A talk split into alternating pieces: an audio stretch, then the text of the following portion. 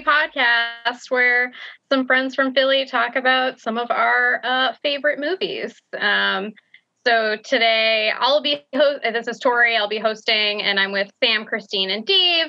Uh, we are Connorless tonight, unfortunately. Uh, it just feels like this has been a crazy week, so everyone's uh, a little like out of sorts and had a lot of like last minute stuff come up. So um, we're happy happy to be here at least and uh, and talk about this movie. But um, any like movies or things people have been watching lately that they want to bring up or are excited about? So I can't remember if I talked about this before or not, but I watched the Night Stalker docu series on Netflix, and it was really good. It's about Richard Ramirez. Um, it was probably like the best true crime documentary I've watched like ever. It was just really well done, and mo- more focus was on the people than it was on him, which was just fantastic. And then I watched um, Ripper also on Netflix oh, about the, yeah. the Ripper. I've I'm only one episode in, and I don't know if I'm going to watch anymore.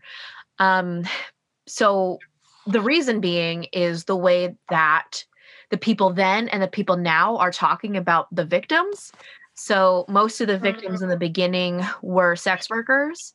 And I understand what the terminology was back in the day and like why they were using it. But the way that they spoke about the women back when it was happening, I think in the 80s, um, back when it was happening then, the things that they were saying about these women were just so vile, basically that they deserved it. And um, they still have the same perspectives today.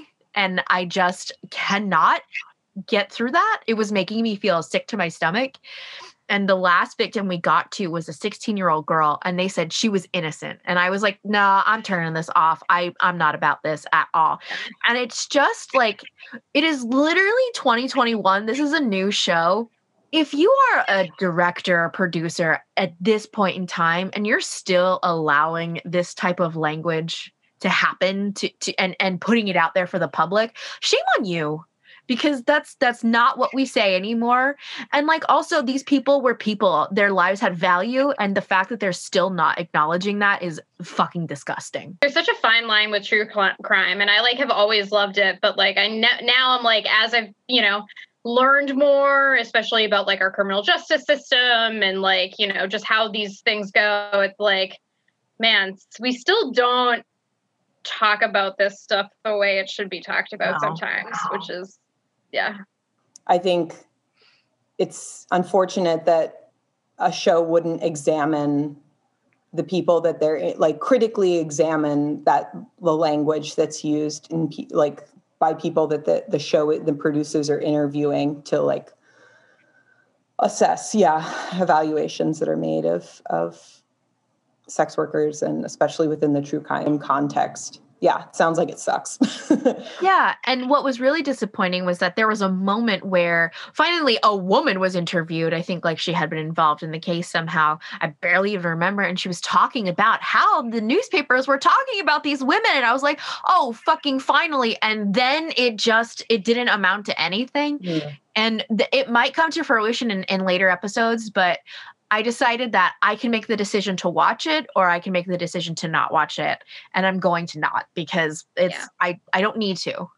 I was listening to an old episode of My Favorite Murder and they were talking about this case where like a black kid was like lynched.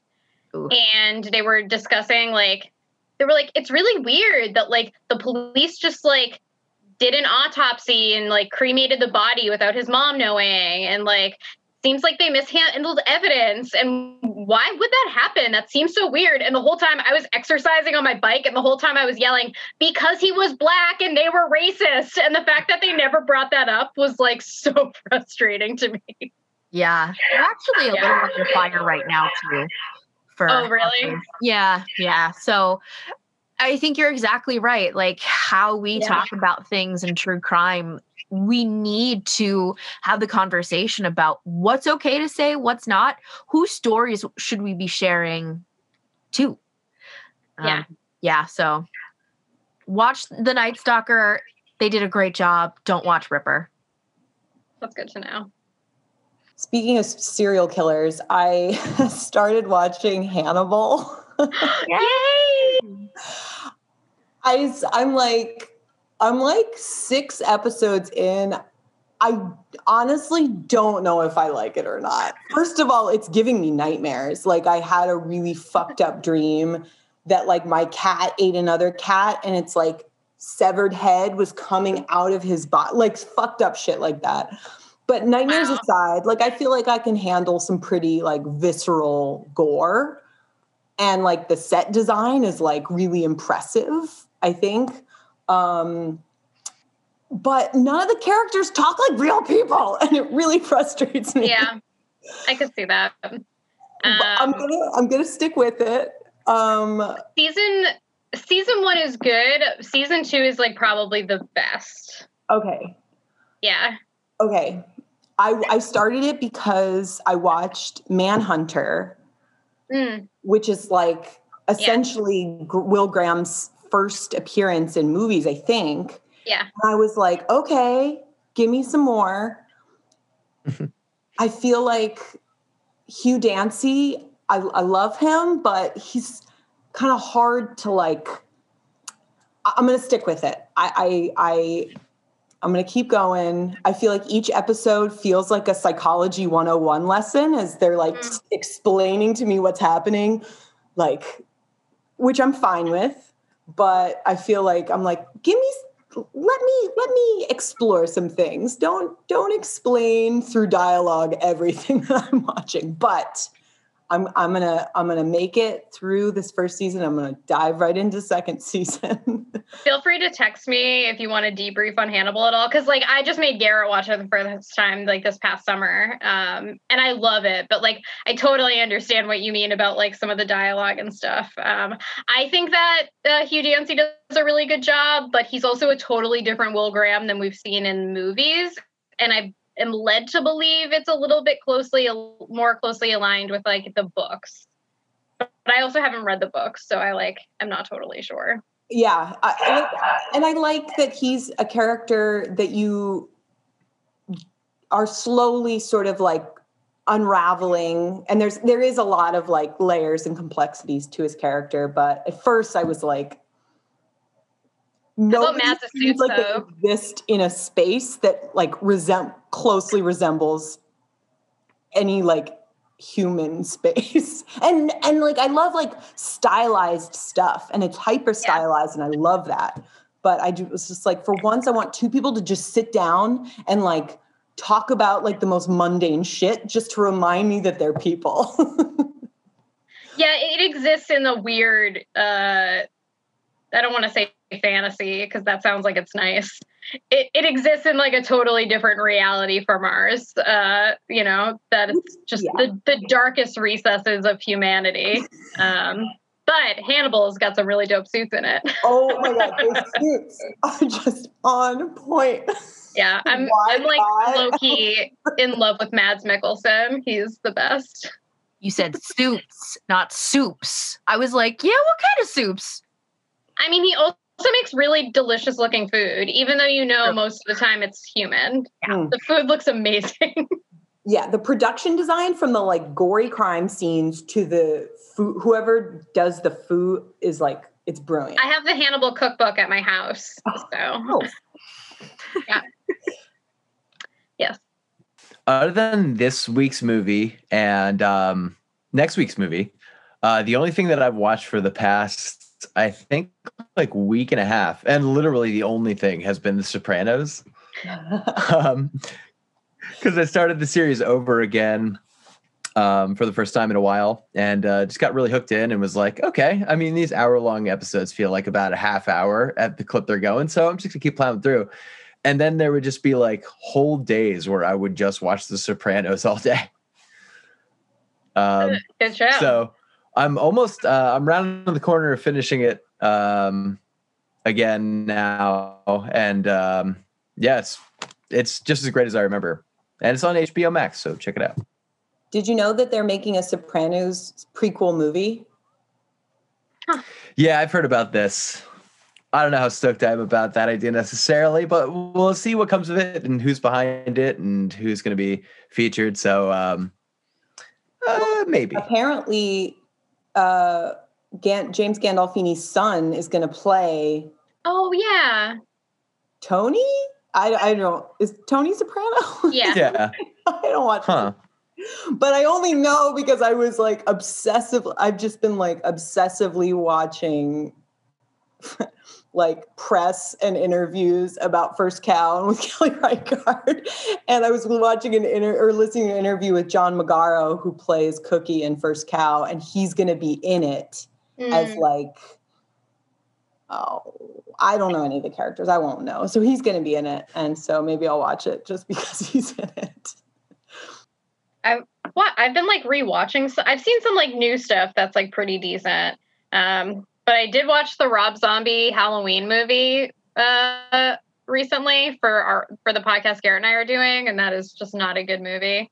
Um, but I did rewatch Gone Girl the other day because I had been like really wanting to rewatch it. And man, that movie is like so satisfying and like low key funny.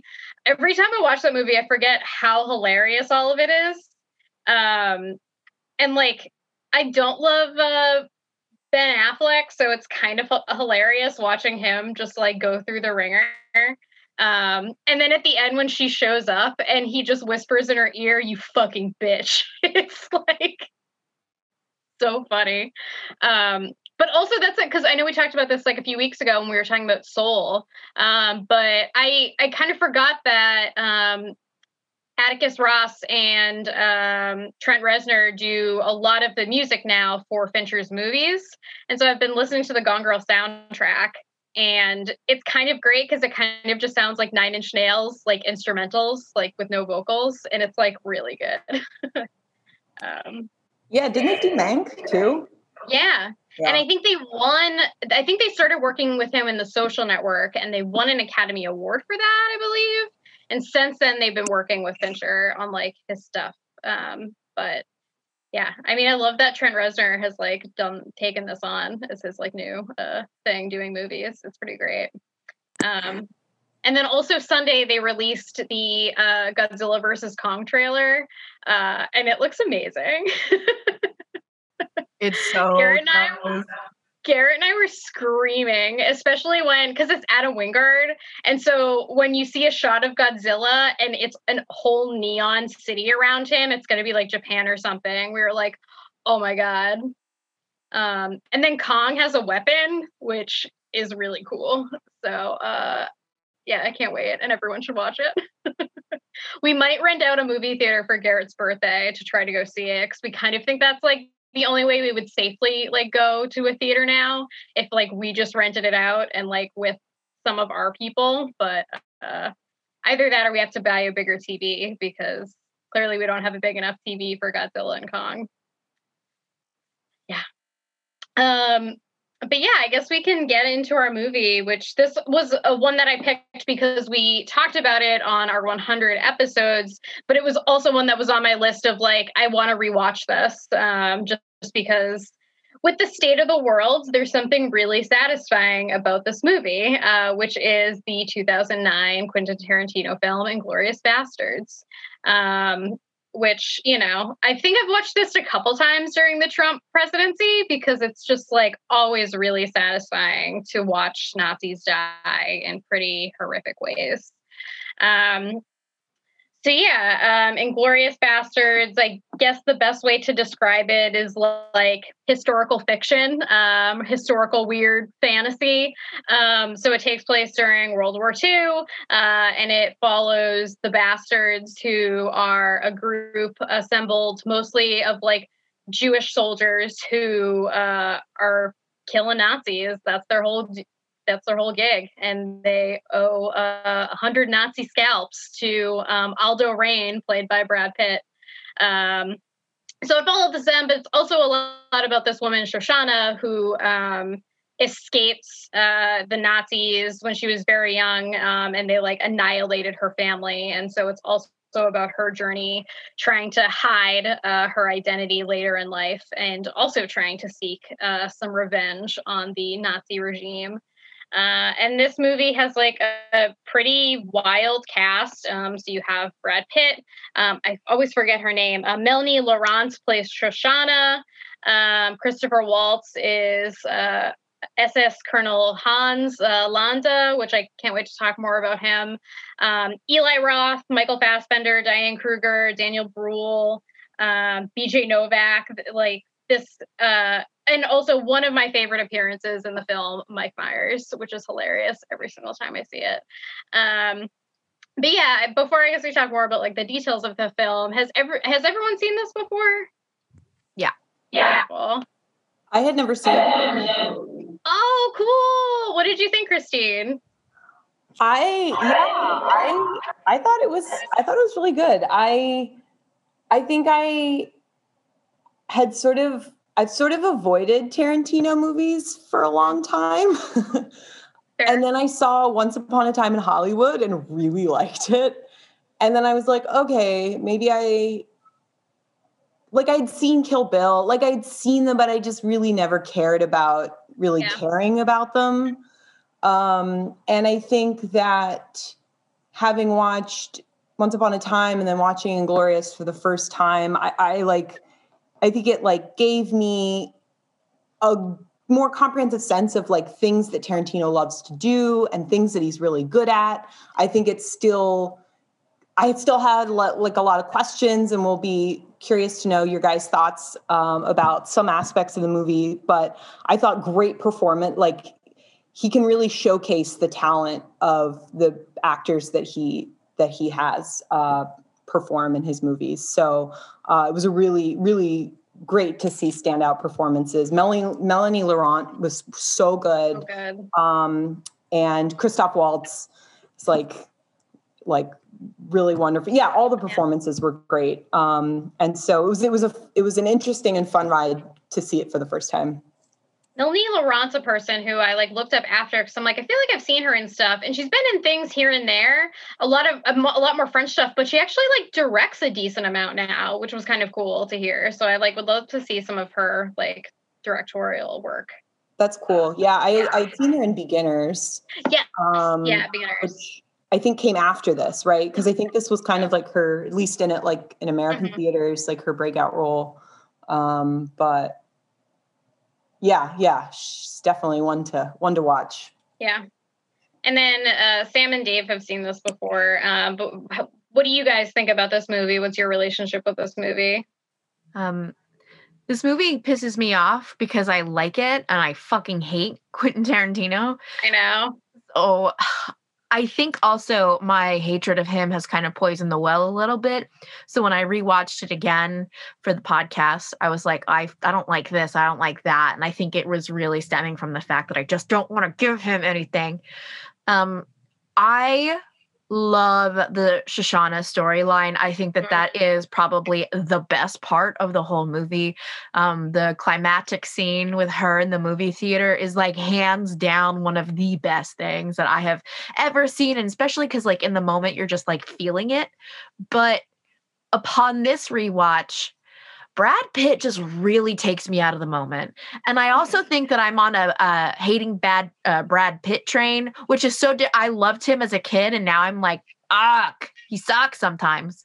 Oh, that's funny. Mine's the opposite journey with Brad Pitt, where I thought he was just like I thought he was just some like vapid Hollywood hunk, and now I'm like, oh, he's weird. I dig him. I don't know. I think I rewatched Legends of the Fall recently, and mm. when I mm. saw that when I was younger, I was like, I love Brad Pitt, blah blah blah blah blah. And then I saw it again, and I'm like, fuck him, man. So you know, it's just one of those phases you go through.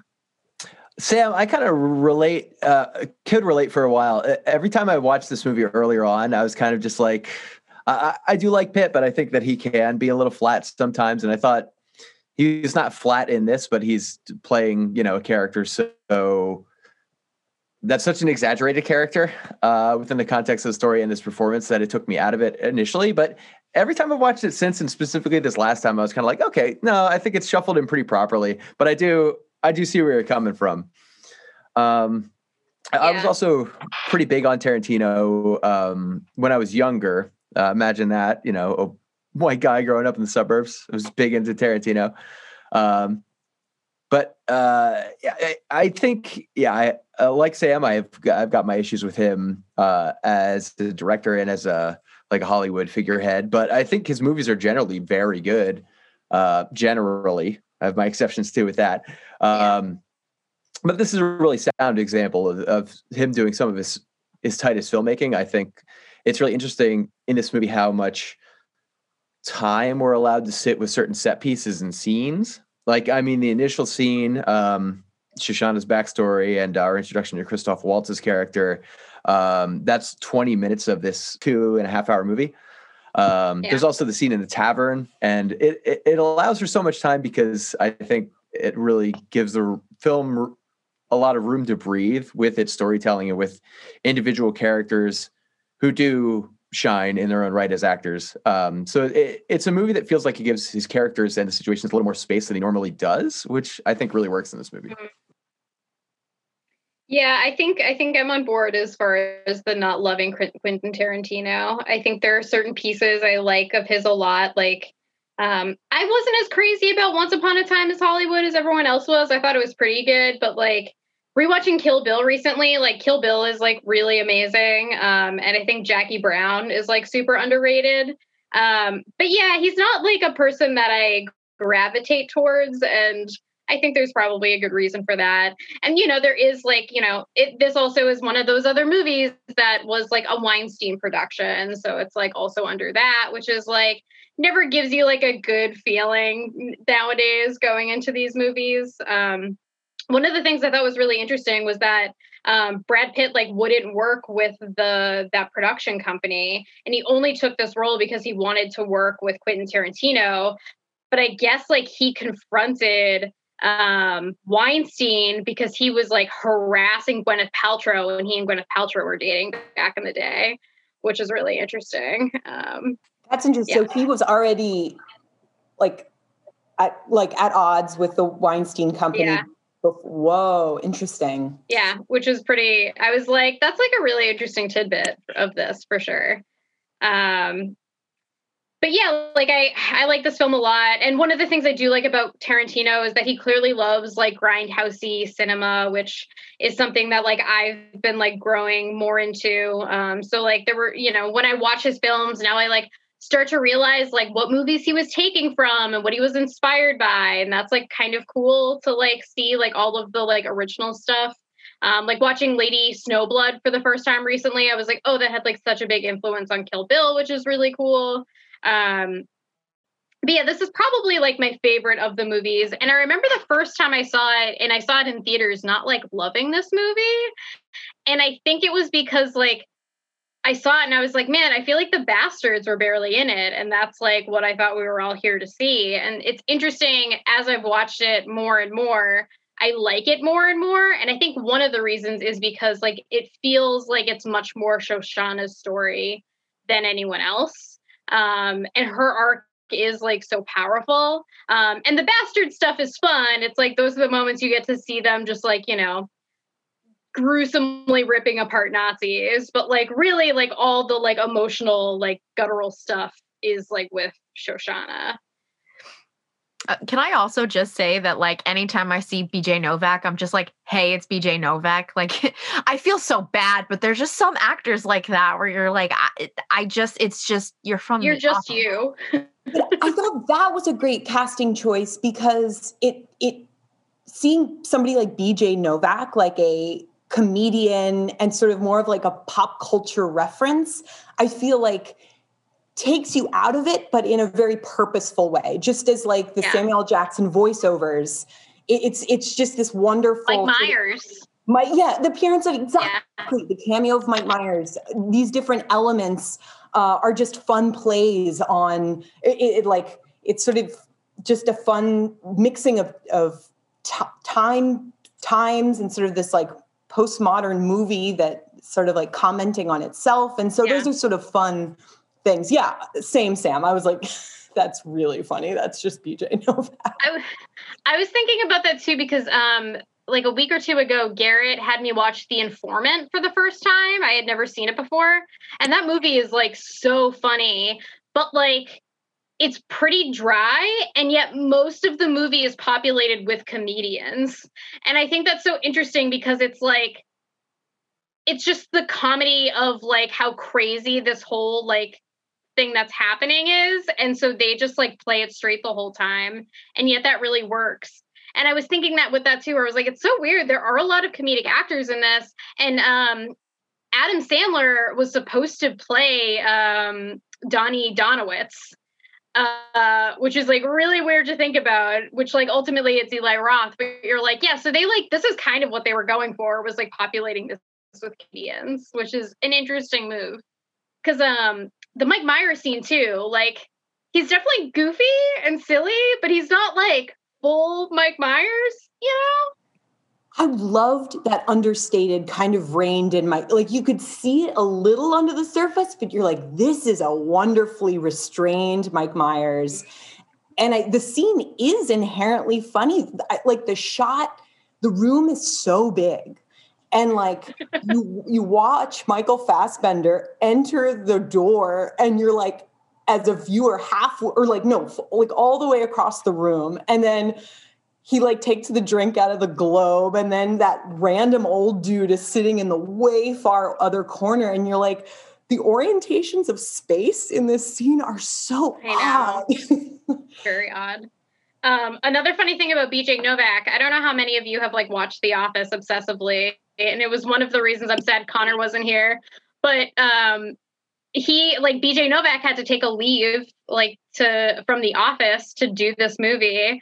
And so the way he does it in Parks and Rec is like unprompted just tells Kelly, uh, his girlfriend that he's dating, he's like, I have to go to Thailand with my friends. and then he just fucking leaves. And that was like him like leaving to go do Inglourious Basterds, which I think is like really hilarious. um uh, a couple like things like I wanted to talk about. One was just that um, with the casting, um, the the guy that plays I'm gonna forget his his name, which is annoying. Um, Till uh, Schweiger. Um, he plays the infamous like German who joins the bastards who like murder. Stiglitz. Yeah, he plays Stiglitz, uh, which I love the title card he gets like I wish they did that more in the movie with all the bastards, but like that's such like a, a fun thing to do. Um, but he's like a you know he's of German origin, and so he felt really uncomfortable wearing the Nazi uniform, and so he said he would only wear the Nazi uniform if he got to kill a Nazi in every scene that he was wearing it in, which is like way to go, man. um, but yeah, I mean, as far as some of the performances go, um, I think the main one I love talking about is Christoph Waltz because this was one of his like this was like his breakout performance. Um, and I believe the first scene he did, um, like the first like week he was on set was that first opening scene, which is one of the most tense and chilling moments of the film. And you don't really even like you kind of know why, but not totally and it's so interesting how that scene plays out where you're just like sitting there and they're having this conversation and you know it's this weird dynamic where he's talking to this like nazi officer so obviously he's nervous. And then it pans down and you see like this whole like jewish family that's like under the floorboards. Um yeah it's a, like it's amazing to me that they found someone to do this. It, it sounds like they were like having trouble finding an actor that they thought would play hans landa um, and I think actually Fassbender asked about it um, in his audition.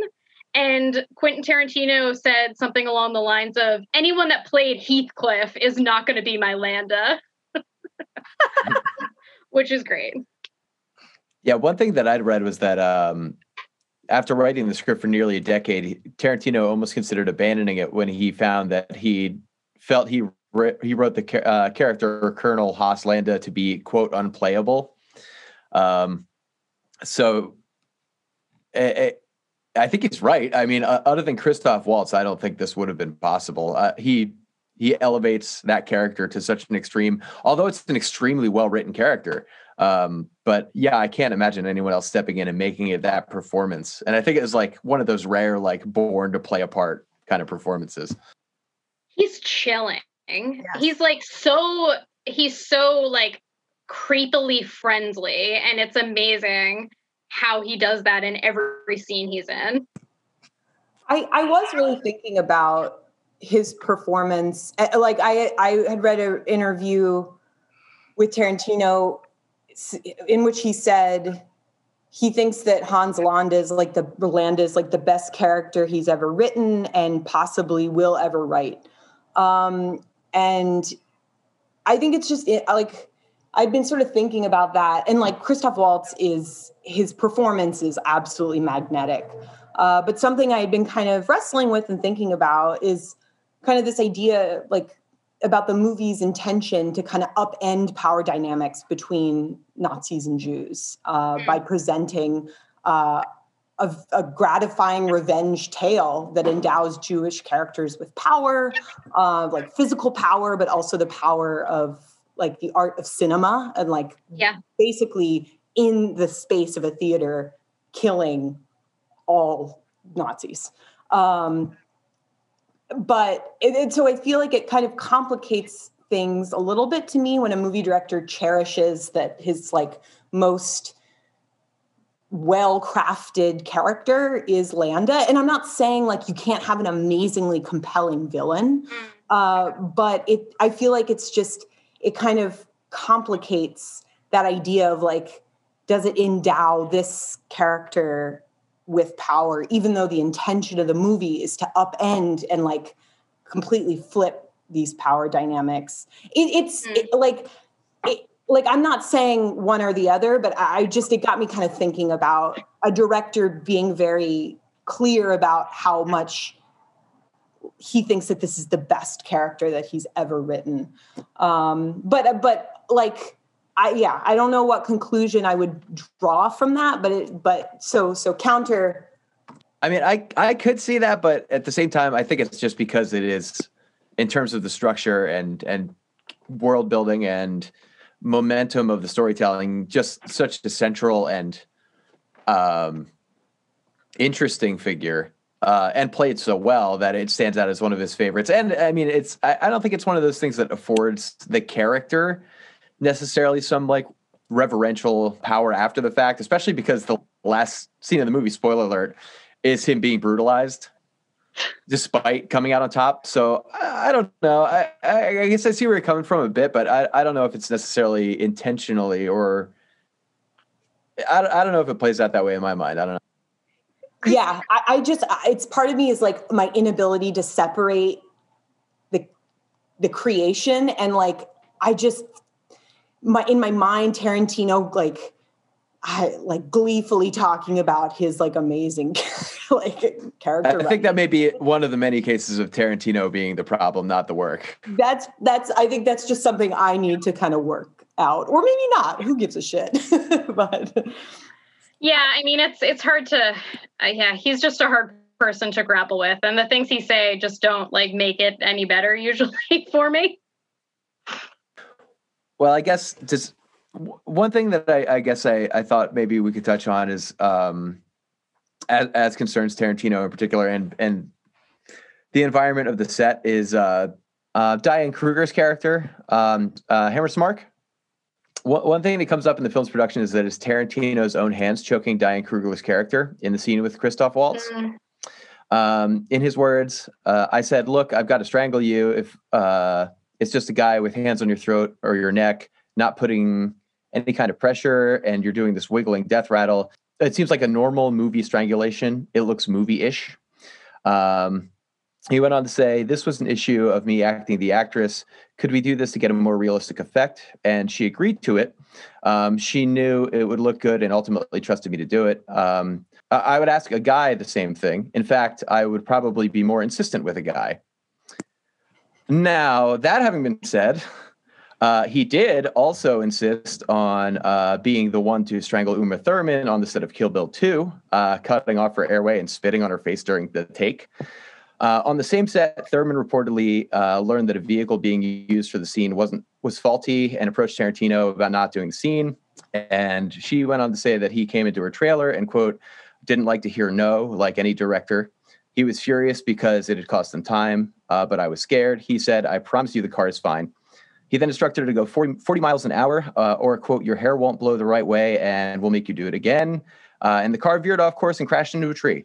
Did you guys watch the footage? There, like the there's a Times profile I think on like last year or two years ago where it was finally released, Yeah. and it's just so.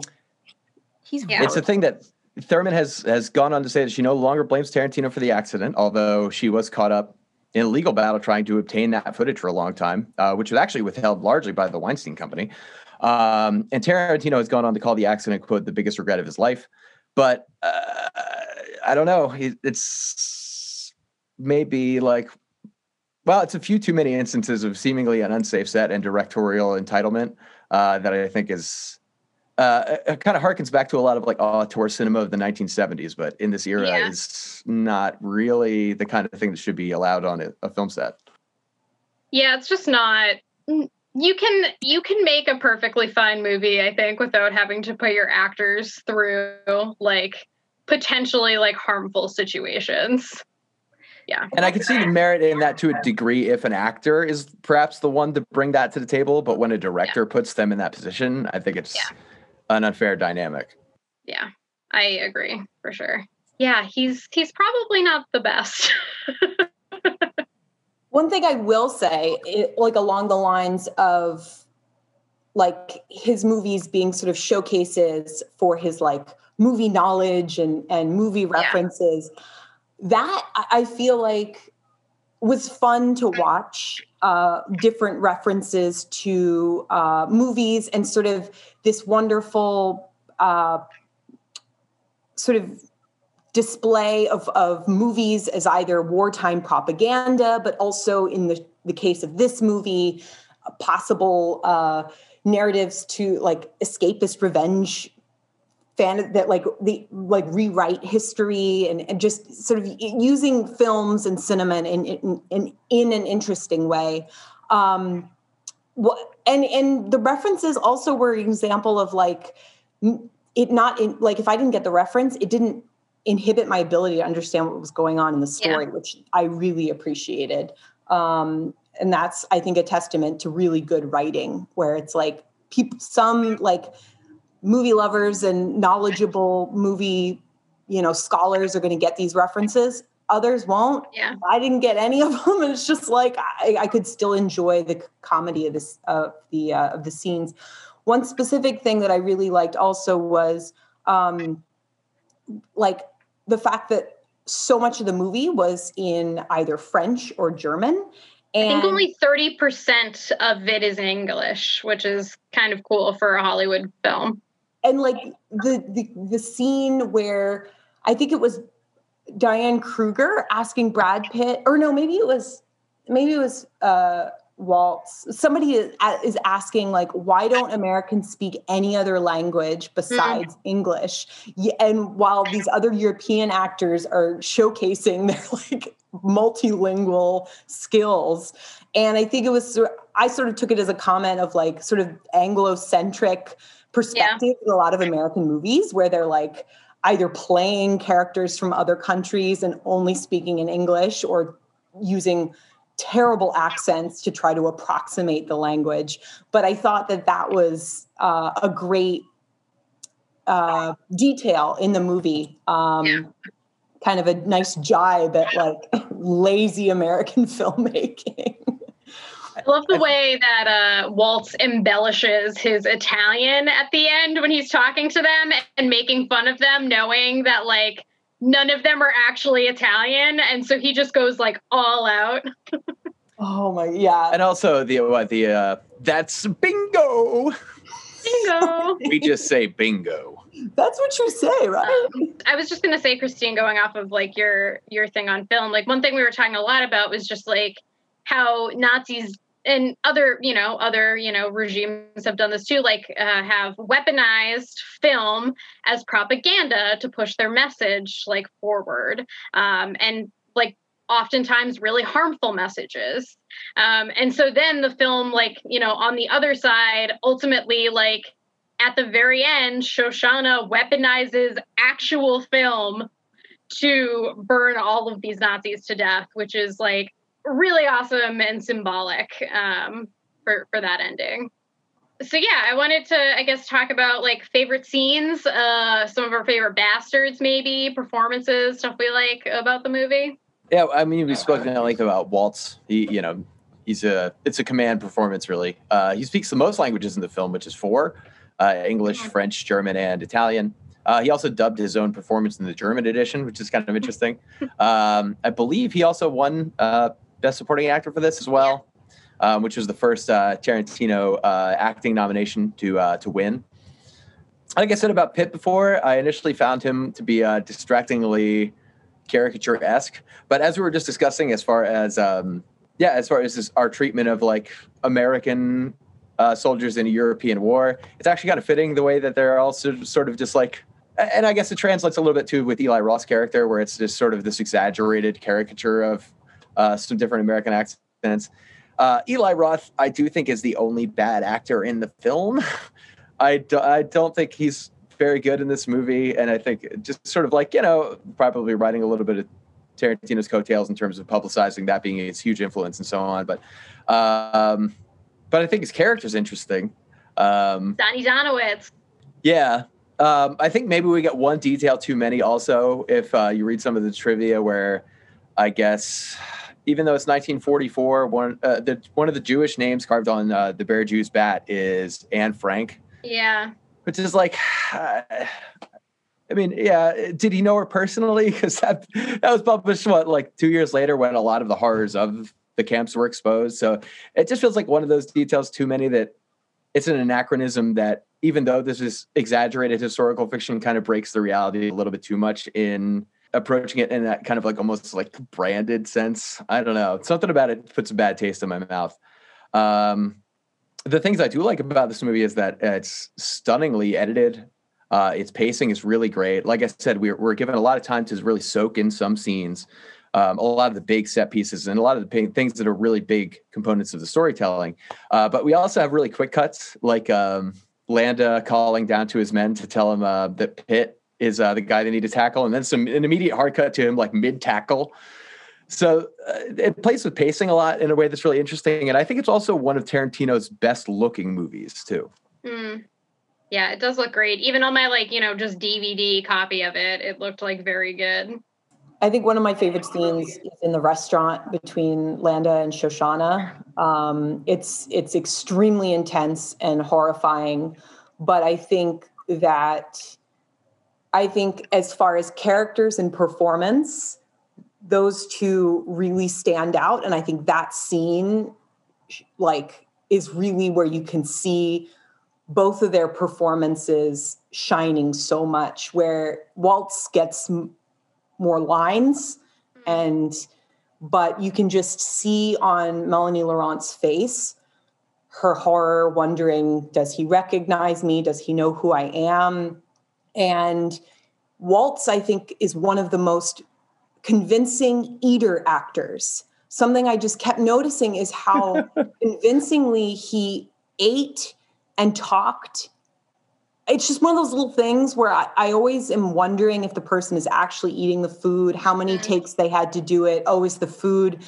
is the editing such that the food is actually more intact than it really should be? I just get like lost in those details sometimes. And I feel like that scene does eating really well. Waltz's performance is amazing. And then when he leaves, when Shoshana yeah. just collapses, like you can see her face completely change. I was like, that was such a tight, well, perf- like well acted scene, and um, where like two of the main characters just like are right there, face to face. One of one of I was th- I love that scene too, and especially when he first shows up and you don't see his face, but she recognizes his voice, and the music kicks in Im- immediately, and it's this really like anxiety inducing like pulsing music that starts playing um but then i was one of the things i was reading about that scene too is he orders the food for her and he orders her a glass of milk and i think it's strudel um And so one of the takes on that was that he ordered her the milk because that is what he was drinking at the farm right before he murdered her family. And that the strudel, like the dessert that he ordered her at the time, typically would have been made with pig lard, uh, and therefore it was not kosher. Uh, so her being Jewish, like that was like a test of her eating it or not, which is like the levels that this guy like mind fucks people in this movie are really horrifying. Um, yeah, an interestingly monstrous character. Yeah. But like, but like, I think almost all the characters in this movie, um, except maybe I don't know, I, I, am still not convinced by Eli Roth, but uh, but everybody else, I think, lends a knockout performance to an extremely well written character because this, this is such a character centric movie, albeit um, kind of a movie that is uh, sort of like more of like a spy drama that is driven by moment that would normally be driven by momentum is really driven by characters. Yeah. I um a, another actor I think is so interesting in this movie is um, Daniel Bruhl. Um, and I think he's watching him like I am every time I'm watching him, I'm like, he's so fucking annoying. Like who does he play? This guy he plays um uh the main uh star of the film, the the war hero. Oh, that sniveling shit. Right oh, sniper, cool. yeah. Yeah, he's the sniper. Um, and he's like so annoying the way he like will not leave Shoshana alone when she is like clearly not interested in him. And it's fascinating because he's like so like oblivious to the fact that it's like, dude, you're wearing a Nazi uniform. Of course, this bitch doesn't want to talk to you. And then also him just constantly being like, but I'm a nice guy and I'm a nice guy until the very end when he like fucking pushes the door open when she rejects him. And you're just like, man, this is like such an interesting take, also, like, and an early take on like the nice guy character, uh, which I really enjoyed this time. It was actually really funny. I was seeing it uh, with a housemate who was seeing it for the first time today, and um, they kind of turned to me midway through when we were first meeting those characters, and like he's insisting on getting to know her by like intruding. Um, and she's like kind of resistant and uh, my housemate was like look if you tell me that they get together in the end of this movie and i had to be like mm, no it's not going to be that at all but uh, i can't say right now. Yeah not so much. Also it's it's so small but her relationship with uh, her her partner that works as the projectionist at the theater mm-hmm. is like one of the only like really cute adorable relationships in the movie. And we only get like little bits of it here and there but um those those parts like i really enjoy every time i watch it now. Um yeah i mean i think that's like most of the things that i was like really interested in talking about with the film. Were there any other like thoughts or or moments that we wanted to discuss? I had a, a question for the group which is that um the scene at the end of course or toward the end uh, just before the final the final scene, the penultimate scene, I guess, uh, with the theater, when everything kind of like goes into full tilt. Everyone's all the Nazis are barricaded in this theater. They're trying to trying to get out. The fire has been set. Uh, they're being blasted by Eli Roth and the other bastard. And um, as as all this is going on, like the, the first time I saw it in 2009, I was like so floored in, in theaters. I saw it opening weekend, hoping to avoid just that kind of spoiler and just lost it because it was like it's a piece of historical fiction as concerns World War II, but you don't expect that Hitler, a Hitler dummy, is going to be blown to smithereens in the scene. So it's so cathartic and like the whole audience is just energized and like going nuts. Um, it's really interesting to see now, though. I think in the sense that even though I understand, obviously, entirely different circumstances, it's a military operation, and these are all like Nazi high command. But how do we feel about uh, seeing a theater being shot up in a movie. It it kind of like it was a weird twinge for me this time because it, it's normally like a scene that the first time I saw it, and obviously the ethos is there, like you know, rah rah, blast blast these Nazis, but seeing a theater being shot up now in maybe like 20 uh, 2021 um, in a way that doesn't take anything away from the movie i think is uniquely chilling kind of right? Yeah or am i alone in that? No i think I mean, any, and especially since there have, you know, there was the scary shooting with uh, what was it, The Dark Knight Rises. That was like the premiere with that dude. Yeah. Um, yeah. I mean, it's interesting too, just because we're all so fucking used to hearing those stories and seeing those things. And yeah, it's like the that context is like, okay, cool. Like, yeah, fuck these Nazis. But even right. then you're like, man, if if this was scene was different somehow, if it wasn't a mass shooting, I think maybe it would have been like more satisfying. Like if they had all just like straight up like been trapped in the theater and like burned in the fire or something, you know, even that I'd be like, all right, cool. yeah, I mean, I guess it doesn't bother me in in the sense that it's like a, a lent sense of sympathy to the characters in the context of the movie, but it is just an interesting. Yeah, like I, I guess, like I said, it doesn't take anything away from that moment in the movie. That moment yeah. is still really cathartic. And it's Tarantino in a nutshell, cathartic violence, but it's also yeah, it's just it's just kind of weird to see how that that moment has aged uh, by no fault of its own, I guess. Yeah. No, for sure. Otherwise, though, I guess uh, final parting notes. Uh, uh, it's one of Tarantino's better movies, and uh, like I said, I've got my feelings about the guy, but I think he more often than not directs a really good movie. Um, and this is a kind of a shining example of that. All the all the technical aspects are there. It's really really well filmed, well edited.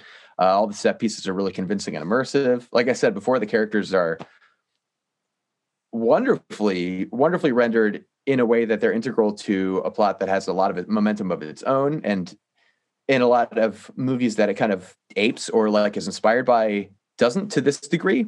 Um, so on the whole, yeah, really, really interesting piece for for Tarantino, and I think his maybe his second best uh, historical fiction one, if I include uh, Once Upon a Time in Hollywood because I was really floored by that one. But it's much better than Django for a lot of reasons that I won't yeah. get into right now. But uh, but yeah, we're checking out for sure. Yeah, I uh it's it's a movie that I appreciate. Like I don't always I have trouble sometimes watching long movies as as you guys know. I don't I don't like watching anything that's like more than 90 minutes most of the time.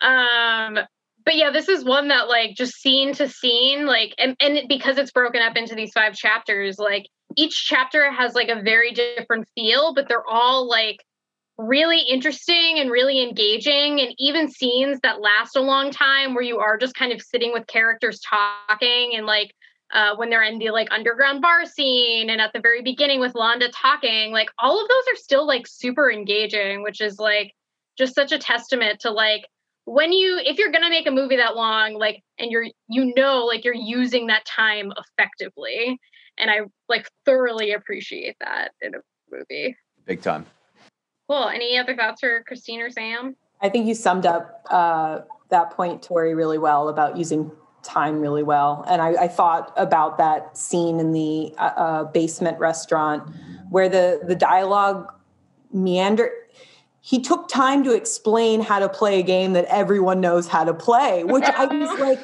only a very like deliberately sharp writer can make explaining a game everyone already knows how to play feel so vital to the tension and to the forward momentum of a very, very important, intense scene um, mm-hmm. and make it interesting and and make it flesh out the way all the characters are relating to one another. Um, yeah, and kind of this like wonderful dialogue standoff. I I love like uh, there's something about like all of uh, the way that Fassbender does his German that I really love. Like when I hear when he's talking about where he's from and he says Kitzbühel. Like I think about that like all the time for some reason. I think it's so funny the way he says it.